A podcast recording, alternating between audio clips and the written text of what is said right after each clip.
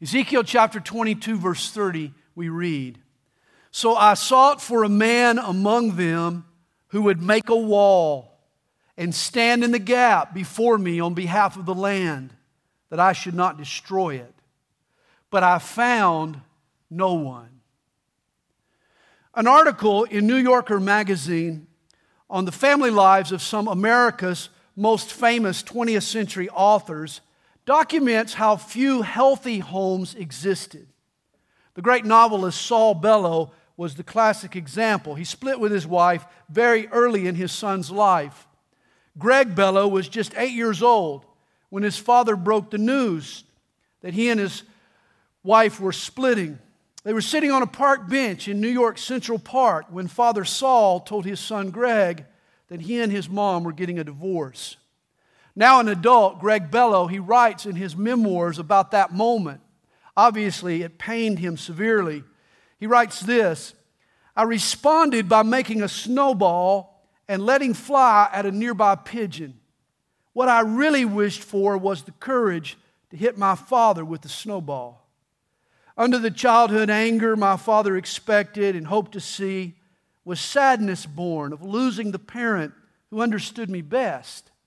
At eight, I felt like a deep sea diver cut off from my air supply.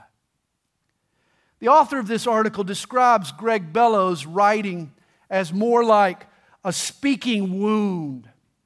He characterizes his book as pain bubbling up every few pages. The son's resentment still runs deep. The author wrote, At 69, Bellow is still the drowning deep sea diver. As in Kelly Clarkson's song, Jill, the one that Jill just sang, the influence of, fa- of a father lasts long, long after he no longer plays a practical or economic role in his child's life. Wounds linger, hurts fester, memories nag. Her lyrics are haunting. All I saw was your back walking towards the airport, leaving us all in your past begged you to want me, but you didn't want to. Kelly Clarkson, she wrote her song about the failures of her dad. And the husband who's now showing her and her daughter what a dad truly can and should be. The chorus of the song breathes hope. He restored my faith that a man can be kind and a father can stay. It's sad, but today, 25 million American children live in a home like Kelly Clarkson grew up in, a home without their biological father. That's one out of every three kids in America. In 2013, 40% of American babies were born to single mothers. That's a staggering statistic, up from 11% in 1960. If you have a dad who was a good dad and a caring dad who worked at it and stayed married to your mom, even with his mistakes, he gave you a valuable gift. Not everyone is as fortunate. Some dads create painful memories. And tragically, their unwitting kids grow up to repeat their dad's mistakes. They become parents who end up repeating the abuse or the neglect. Thoughtful parents like Kelly Clarkson make it their goal not to do to their kids what was done to them. But one thing is certain a father, for better or worse, casts an enormous shadow on the destiny of his child. You know, it's no secret that men today, men in our culture, are in trouble. While women are graduating from colleges at record number, men are dropping out or just not bothering. Rather than get a job, find a wife, have kids, raise a family, young men are postponing those commitments. They lack the will to take the bull by the horns and carve out a life for themselves. Today, there are men adrift. In fact, it's confusing to be a man these days. Some fellows follow the machismo and the swag of the gang life. They want to be tough. And they think that means pushing folks around and using women for their own sexual gratification. Other men have bought into the feminist notion that society prefers that they act like girls. Get in touch with your emotions, explore your feminine side. They've opted for soft. Still, other men just sit there and refuse to tackle a challenge or take a risk. They think life owes them. They assume that the adult world also passes out participation trophies, and their prize is coming soon. Where are today's role models for young men? Many a young man has never been taught or shown how to be a real man. Recently, I was attracted to a blog I saw that purported the 50 manliest men ever. I thought, wow, I wonder who's on that list. Well, the top three entries sort of sum it up. In third place was Babe Ruth. Here's the explanation why. Every day for Babe was eat, drink, sex, eat, play game, eat, drink. Despite his less than athletic training regimen, he held baseball records until just a few years ago. He even had a candy bar named after him. In second place was a hockey player, Chris Nilan. Here's the justification for Chris he holds the highest average per game for penalty minutes 4.42. He once accumulated 42 penalty minutes in one game. He was nicknamed Knuckles. Even hockey players feared him. He wasn't very good, but everyone was scared to cut him. And the number one manly man on this list, Al Bundy. Al Bundy, believe it or not. Yet we're told sarcasm, putting a hand in one's pants, being lazy, cursing, nagging your wife, watching sports, smelling bad, and complaining about everything. If Al didn't invent it, he made it cool and taught us to how to do it too. This summarizes today's concepts of manliness. A manly man is either a guy who achieves greatness and fame without working for it, or he's the guy who uses violence to get his way, or he's the guy who has this sorry, selfish attitude toward his work, wife, family, life in general, but somehow is able to make rude look cool. You see, these are today's role models for men. Rather than grab life by the throat and do what it takes to make something of yourself, men today expect fame and fortune without having to work for it. They get frustrated when doors don't open up for them, so they resort to violence and try to kick in those doors. And they run from responsibility. And they live behind a fence of sarcasm to cover up their own failures. It's incredible, really. Research shows 18 to 34 year old men now spend more time playing video games than 12 to 17 year old boys. In today's world, it's really, really difficult to tell the men from the boys. But there's a big difference, and it has little to do with age. Boys play house, men build homes. Boys shack up, men get married. Boys make babies, men raise children. A boy won't raise his own children, a man will raise someone else's. Boys invent excuses for failure, men make strategies for success. Boys look for somebody to take care of them, men look for someone to take care of. Boys seek popularity, men earn respect. Someone once said of a young male, he's got all the equipment of manhood save the parts that matter. If you're a male, don't let that be said of you. Be a man. And if you're a lady, know what a real man looks like. Just because a person speaks in a low voice and has a few muscles on his frame and grows hair on his chest doesn't make him a man. There is more to manliness. What does it really mean to be a man? Our coaches, our drill sergeants, our friends, our uncles, maybe even our father screamed in our ear, Be a man. Do you know what it means to be a man? Do we even know what that means? This morning, I want to answer two questions for you. First, what does it mean to be a real man? And then, second, how do you tell the difference between a boy and a man? This past week, I was cruising the internet and I ran across a website, The Art of Manliness. It had a list on it, 100 skills every man should be able to do. Well, I whittled the 100 down to 33. As I go through this list, I want you guys to figure out how many of these that, you, that you've mastered.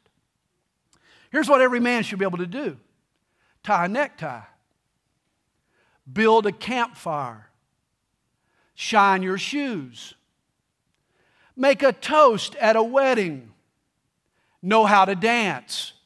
Now, right there, some of you guys are challenged. haggle on a price. Every man should be able to haggle. Paddle a canoe, parallel park, fix a leaky faucet, grill over charcoal. Now, there's a manly act. Tell a joke, unclog a toilet, throw a spiral, change a flat tire, give a hearty handshake, shoot a gun, identify poison ivy. That's what you need if you're a man. Cast a fishing line, dive head first, split firewood, drive a stick shift, do a proper push up, operate a chainsaw, whistle with your fingers, make a logical argument, drive in the snow, break a rack of pool balls, jump start a car, read a book, ride a motorcycle, fillet a fish, hammer a nail without bending it, and last, tell a good story. You know, it's interesting. God also identifies what it means to be a real man. But He doesn't give us a list of 100 skills that a man should be able to do, or even 33. God only lists two. In Ezekiel 33, uh, 22, verse 30, God declares, So I sought for a man among them who would make a wall and stand in the gap before me on behalf of the land that I should not destroy it, but I found no one. Here, God identifies what it means to be a real man by listing the two tasks that a man should excel at doing. A man should make a wall and stand in the gap. And this is what a good dad does. It's no surprise that what makes a real man makes a great father. A manly dad will build walls around his family and he'll stand in the gap for his wife and kids and church. Now, realize in chapter 22 of Ezekiel, the prophet is writing of a terrible time in Israel's history that resulted in God's judgment. In fact, verse 29 reveals the dire conditions. It says, The people of the land have used oppressions, committed robbery, and mistreated the poor and needy, and they wrongfully oppressed the stranger. It was a day of chaos and cruelty. Personal liberties were being denied. Law abiding, hard-working citizens were being preyed on, oppressed, and robbed. Rather than extend a helping hand, society was turning on each other, and especially the most vulnerable among them the poor and the needy and the strangers, the undocumented workers of the day. And God's solution to the problem was a man, not a committee, not a study group, not funding for more education or a movement or a revolution or a new program or new laws or a new political party. God knew the real answer was a man or men who would take responsibility, who would build walls around the people around them and stand in the gap for others. God sought for such a man. As he said, that I should not destroy. And here's what I believe if we're to arrest and stave off God's coming judgment on our nation, we also need men who will rise up and be men. Tragically, God sought for a man in Israel, but it says, I found no one. I pray God finds a few men here today. Boys talk, men do.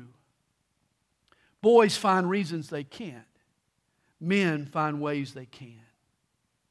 Boys do what's easy, men do what's right. Boys blame, men take responsibility. Boys avoid pain, men endure pain for a higher good. Boys bellyache because the world is unfair, men work for justice. Boys look for data to prove they're right, men seek wisdom in case they're wrong.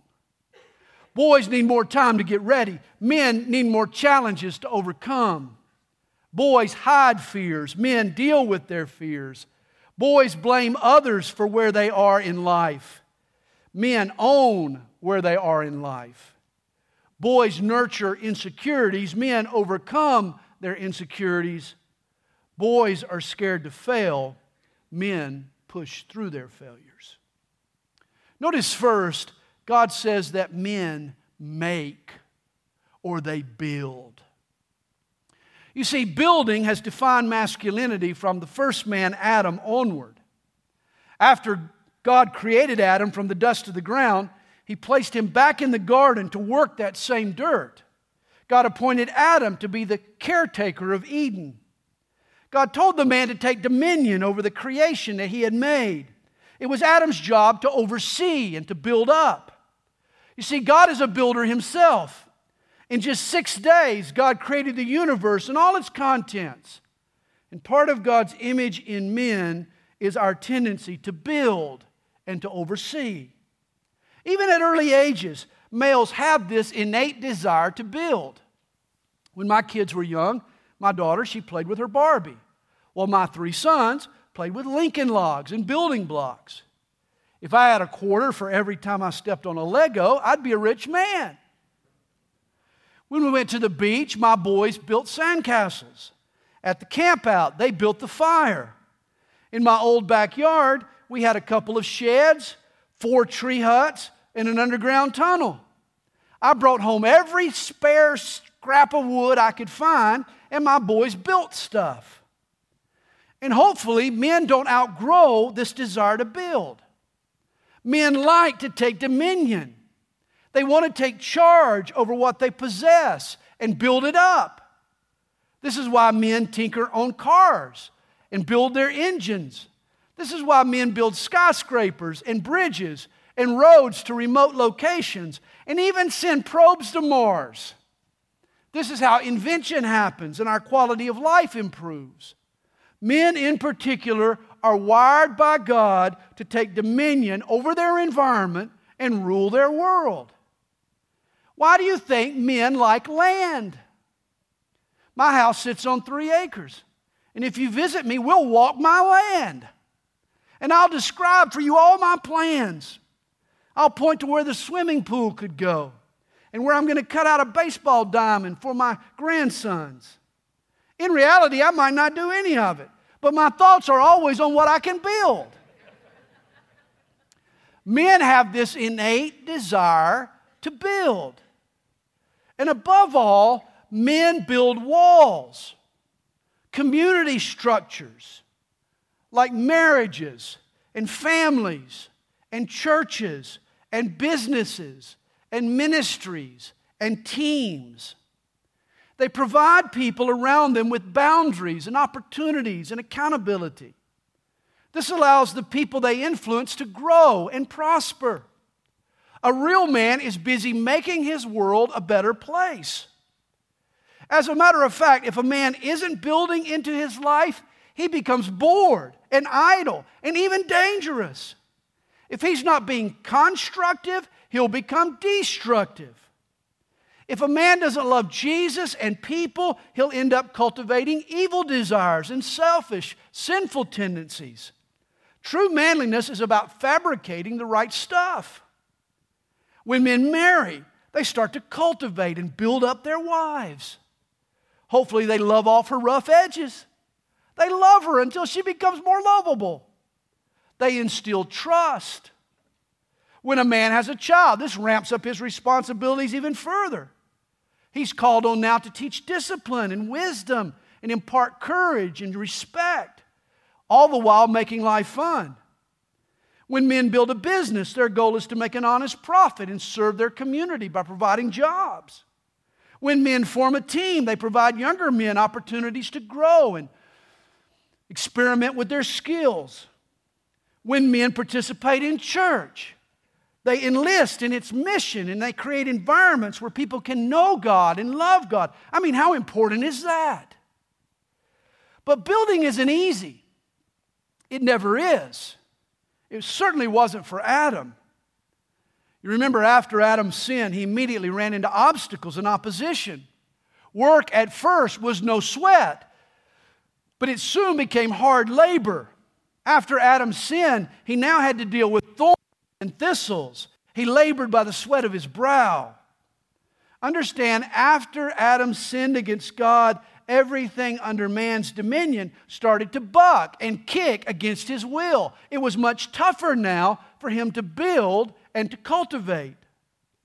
This was also true of Nehemiah, the Bible's great wall builder.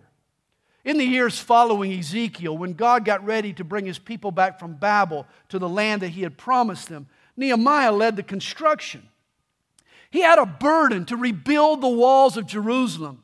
But he too faced thorns and obstacles and opposition. His enemies tried to thwart his building. Your thorns and thistles might be a client who doesn't pay on time, or rising costs, or an angry boss, or friction at home, or nagging neighbors. It's making what you want to build more difficult and more painful. You're trying to cultivate a marriage, but there's thorns and thistles, even in marriage misunderstandings, angry words, past mistakes, ex spouses, financial problems. It's not easy to build love and harmony in your marriage. Rebellion in a teenager or stubbornness in a toddler can be the thorns and thistles that's interfering with the family you're trying to build. Here's my point after sin entered the world, all building became problematic. It is a fallen world now. Everything in this life has become a fixer upper. And here's what separates the men from the boys a man understands there are no free passes, that building isn't easy, that every man's effort will be thwarted at times. He has to fight through the thorns and the thistles. He gets stuck and he can't quit. Cultivation takes tenacity and perseverance. It's true in a job, and in a business, and in a marriage, and in a family, and in a church. You see, boys opt for shortcuts. A boy wants a wife and a job and a house and kids that aren't a lot of work. Hey, you might as well believe in Santa Claus. He doesn't exist either.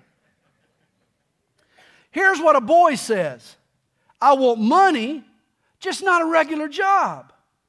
I want to own a business, but without all those long hours it requires. I want sex, but not the commitment of a marriage and a family. Oh, I want a cool church. I just don't want to have to give anything or serve or even show up at times. Hey, let me say a word to the unmarried women here today. A gal cheapens herself by shacking up or hooking up with a guy who doesn't love her enough to take on the responsibility of marriage. I'm sure you've heard the old adage he's getting the milk without buying the cow. Ladies, don't you become some boy's shortcut. I don't care what age is on his driver's license. When a woman gives her heart to a boy who's not a man, she inevitably gets hurt by his immaturity and his selfishness. And ladies, marrying a boy doesn't make him a man. Trust me, you don't want to wake up one day, a month, even couple of years into it, after the wedding, and realize you married a pretend man, a male who's still a boy. Hey, honeymoons are fun. Boys love honeymoons. But it takes a man to stick with it after the honeymoon is over and the marriage becomes hard work. You see, real men build walls, that is, structures and standards that protect the people under their care. They provide the people they love with boundaries, opportunities, accountability. And this is what a dad does for his kids. I've heard it said kids are like stomachs, they don't need everything we can afford to give them. Children don't need to be overindulged, they need to learn self discipline, how to defer a desire, how to turn from temptation, how to put principle above our own convenience. And one thing is for certain a child won't develop the strength of character to say no to sin himself if his parents lack the courage to say no to him. You see, men are into building walls that keep out danger and that elevate the perspective of the people around them. Men like lifting folks up to the top of the wall. But men also are willing to get down in the trenches and stand in the gap. Boys seek permission, men give permission. Boys repress, men express. Boys are intimidated by other people's success, men are inspired by the successes of others. Boys seek validation, men give validation. Boys look for who's responsible for the problem, men look for how they can be responsible for the solution. Boys put other people down, men lift other people up. Boys are controlled by emotions, men are driven by goals. Boys spend time finding a girl to sleep with, men spend time finding a girl worth waking up to. And a real man stands in the gap. He's not aloof. He's not distant. He's not this stranger passing in the night. He is engaged with his wife and his children. A man lives a connected life. He's plugged into people and he is plugged into God. A man is willing to sacrifice for and fight for and pray for those under his care. Man was made in God's image and represents God to others. Like a Jewish priest, he serves as the go between in his family's relationship with God. He stands for God with his family and for his family with God. A man stands in the gap in a lot of varied ways. You see, every day a father's job is to undertake another person's cause. He feels for the trials and struggles his kids face. He seeks to bring his wife hope and help and healing. A father stands up for his family. He offers them moral support and practical help, protection and direction, provision and supervision. And he labors for them in a million, often unseen ways. Most importantly, a good and godly dad stands up for his family even while he's on his knees. I'll never forget an incident that happened at the ballpark years ago when my youngest son, Mac, was just a toddler.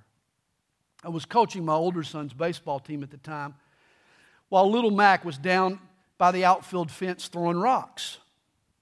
Well, he accidentally hit a lady who was strolling in the park. She wasn't hurt. And at the time, Matt couldn't throw with enough velocity to break a window pane, let alone hurt somebody. But this lady was angry, and she wouldn't let bygones be bygones. Her husband was a foreigner, somewhere from the Middle East part of the world. He was apparently from a part of the world where conflicts are settled with sword fights and kids are beaten in the town square.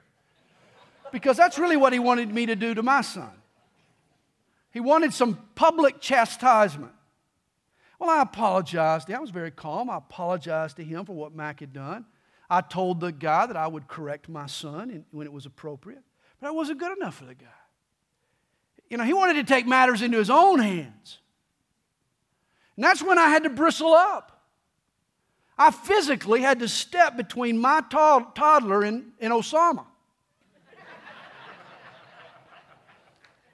I thought for a moment there was going to be an altercation.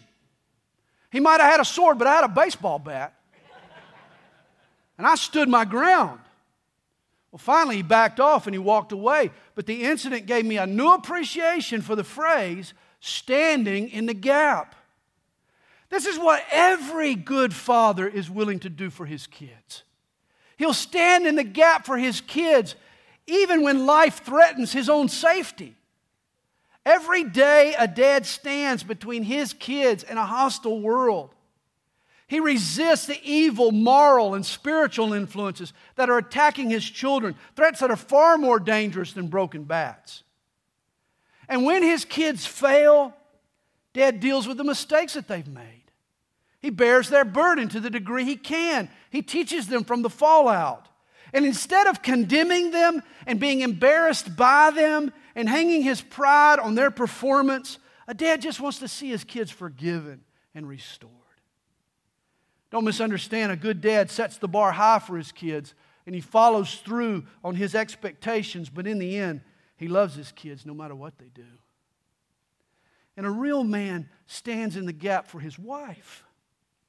Rather than put her down, rather than condemn her or drudge up her past mistakes, he's always pointing her to Jesus by his patience and his forgiveness and his compassion. Men, I hope you're not one of the boys who always complains about his wife and says he doesn't love her anymore. Give me a break. How many years has she lived with you? Five years? Ten years? Surely long enough for you to invest in her life and make her more lovable. What have you been doing to help your wife? Understand what it meant for Jesus to stand in the gap for us. On the cross, He took our sins on His shoulders. He bore our burden. He dealt with it all Himself. He took responsibility for stuff that was not His fault. And this is what Jesus expects for men to do for their families. A real man covers his wife and his kids. He deals with their issues in their stead for their sake. As I mentioned earlier, a man is like a priest. The Latin word priest, it means a bridge builder. And this is why a man stands in the gap. He becomes a bridge to others. A husband and a father is a bridge from what is to what can be. He is a bridge from the past to the future. He is a bridge from pain to prosperity. He is a bridge from hurt to healing. He is a bridge from embarrassment to honor. He is a bridge from a former life to a new life in Christ. Whatever it is that has the potential of drowning his family, a real man is willing to step in and be a bridge. Men, your wife bears scars and hurts from past relationships. They are not your fault, but they are now your responsibility. You are God's healing agent to your wife. You can love her and cherish her and forgive her and remind her of who she is in Christ. You're the bridge that can bring her from guilt into acceptance. Your adult kids have made mistakes on their own. They're not your fault, but they are still, to some degree, your responsibility. Sometimes you have to let the consequences play out. But a dad remains the bridge that can help a truly repentant child cross back over. When I cast blame, I leave people buried. But when I look for solutions and try to help, I become a bridge. And this defines a man. He bridges that gap. Rather than just wash his hands of the situation, a real man is willing to get down and dirty with other people's problems. A lot happens in life that a man can blame on a wife or a child or the dog for that matter. But a true man doesn't bellyache or cast blame. A manly man takes responsibility to pay her debt, to forgive their sin, to fix that break. If a man runs a business, he'll have employees that will make mistakes. On his job, his coworkers will let him down. Problems will arise that that man didn't cause. On the team, in the hood, at the church, a real man doesn't look to cast blame, he looks to solve problems. He takes responsibility for stuff that is not his fault. Perhaps most importantly, a real man knows that he is an example, and he treats that reality seriously. You know, the Jewish priest was the people's closest link to God. Their knowledge of God's wisdom and love and mercy and truth were derived from their contact with the priest. The priest had a tremendous influence, for better or worse. Because of him, the nation ended up loving God or avoiding God. And this priestly power is the same sort of sway that a father has over the lives of his kids. A dad informs a child's impressions of God. If you've ever been to San Antonio, Texas, a must stop is the Alamo. I'll never forget my first visit. I'd always wanted to see where John Wayne held off Santa Anna's army. Well, near the entrance to the Alamo, there's a portrait of one of its brave heroes, under which is this inscription James Butler Bonham. No portrait of him exists. This is a portrait of his nephew, Major James Bonham, deceased, who greatly resembled his uncle. It is placed here by the family that people may know the appearance of the man who died for freedom. And understand, no portrait of our hero exists either. Jesus died for our freedom. Yet God has ordained for our kids to know Jesus by looking to their dad. Reminds me of the Sunday school class where the teacher was asked to draw a picture, or have asked all the kids to draw a picture of God. One child, he portrayed God as a brightly colored rainbow. Another child drew him as an old man coming down out of the clouds. Still, another little boy drew God with a strong resemblance to Superman. But the best sketch came from a little girl who said, I don't know what God looks like, so I just drew a picture of my daddy. This is why I say a father's role are big shoes to fill. For better or worse, a child learns about God by looking at the character of their dad. What does it mean to be a man? There's so many erroneous ideas today, including a lot of macho versions of manhood and manliness. If you don't hunt or practice mixed martial arts or enjoy sports, that doesn't make you any less of a man. If you want to know what it means to be a real man, God hits the nail on the head. It's building walls and it's standing in the gap. These are the two activities that are not for the faint of heart. These are the two activities that require a manly effort. I think we'd all agree it's a lot easier just to sit on the sidelines than it is to build a wall or to stand in the gap. Often on the wall and in the gap, you feel as if you're being shot at from both sides. The world is attacking from without while your kids are resisting from within. But a father belongs on the wall, he belongs in the gap.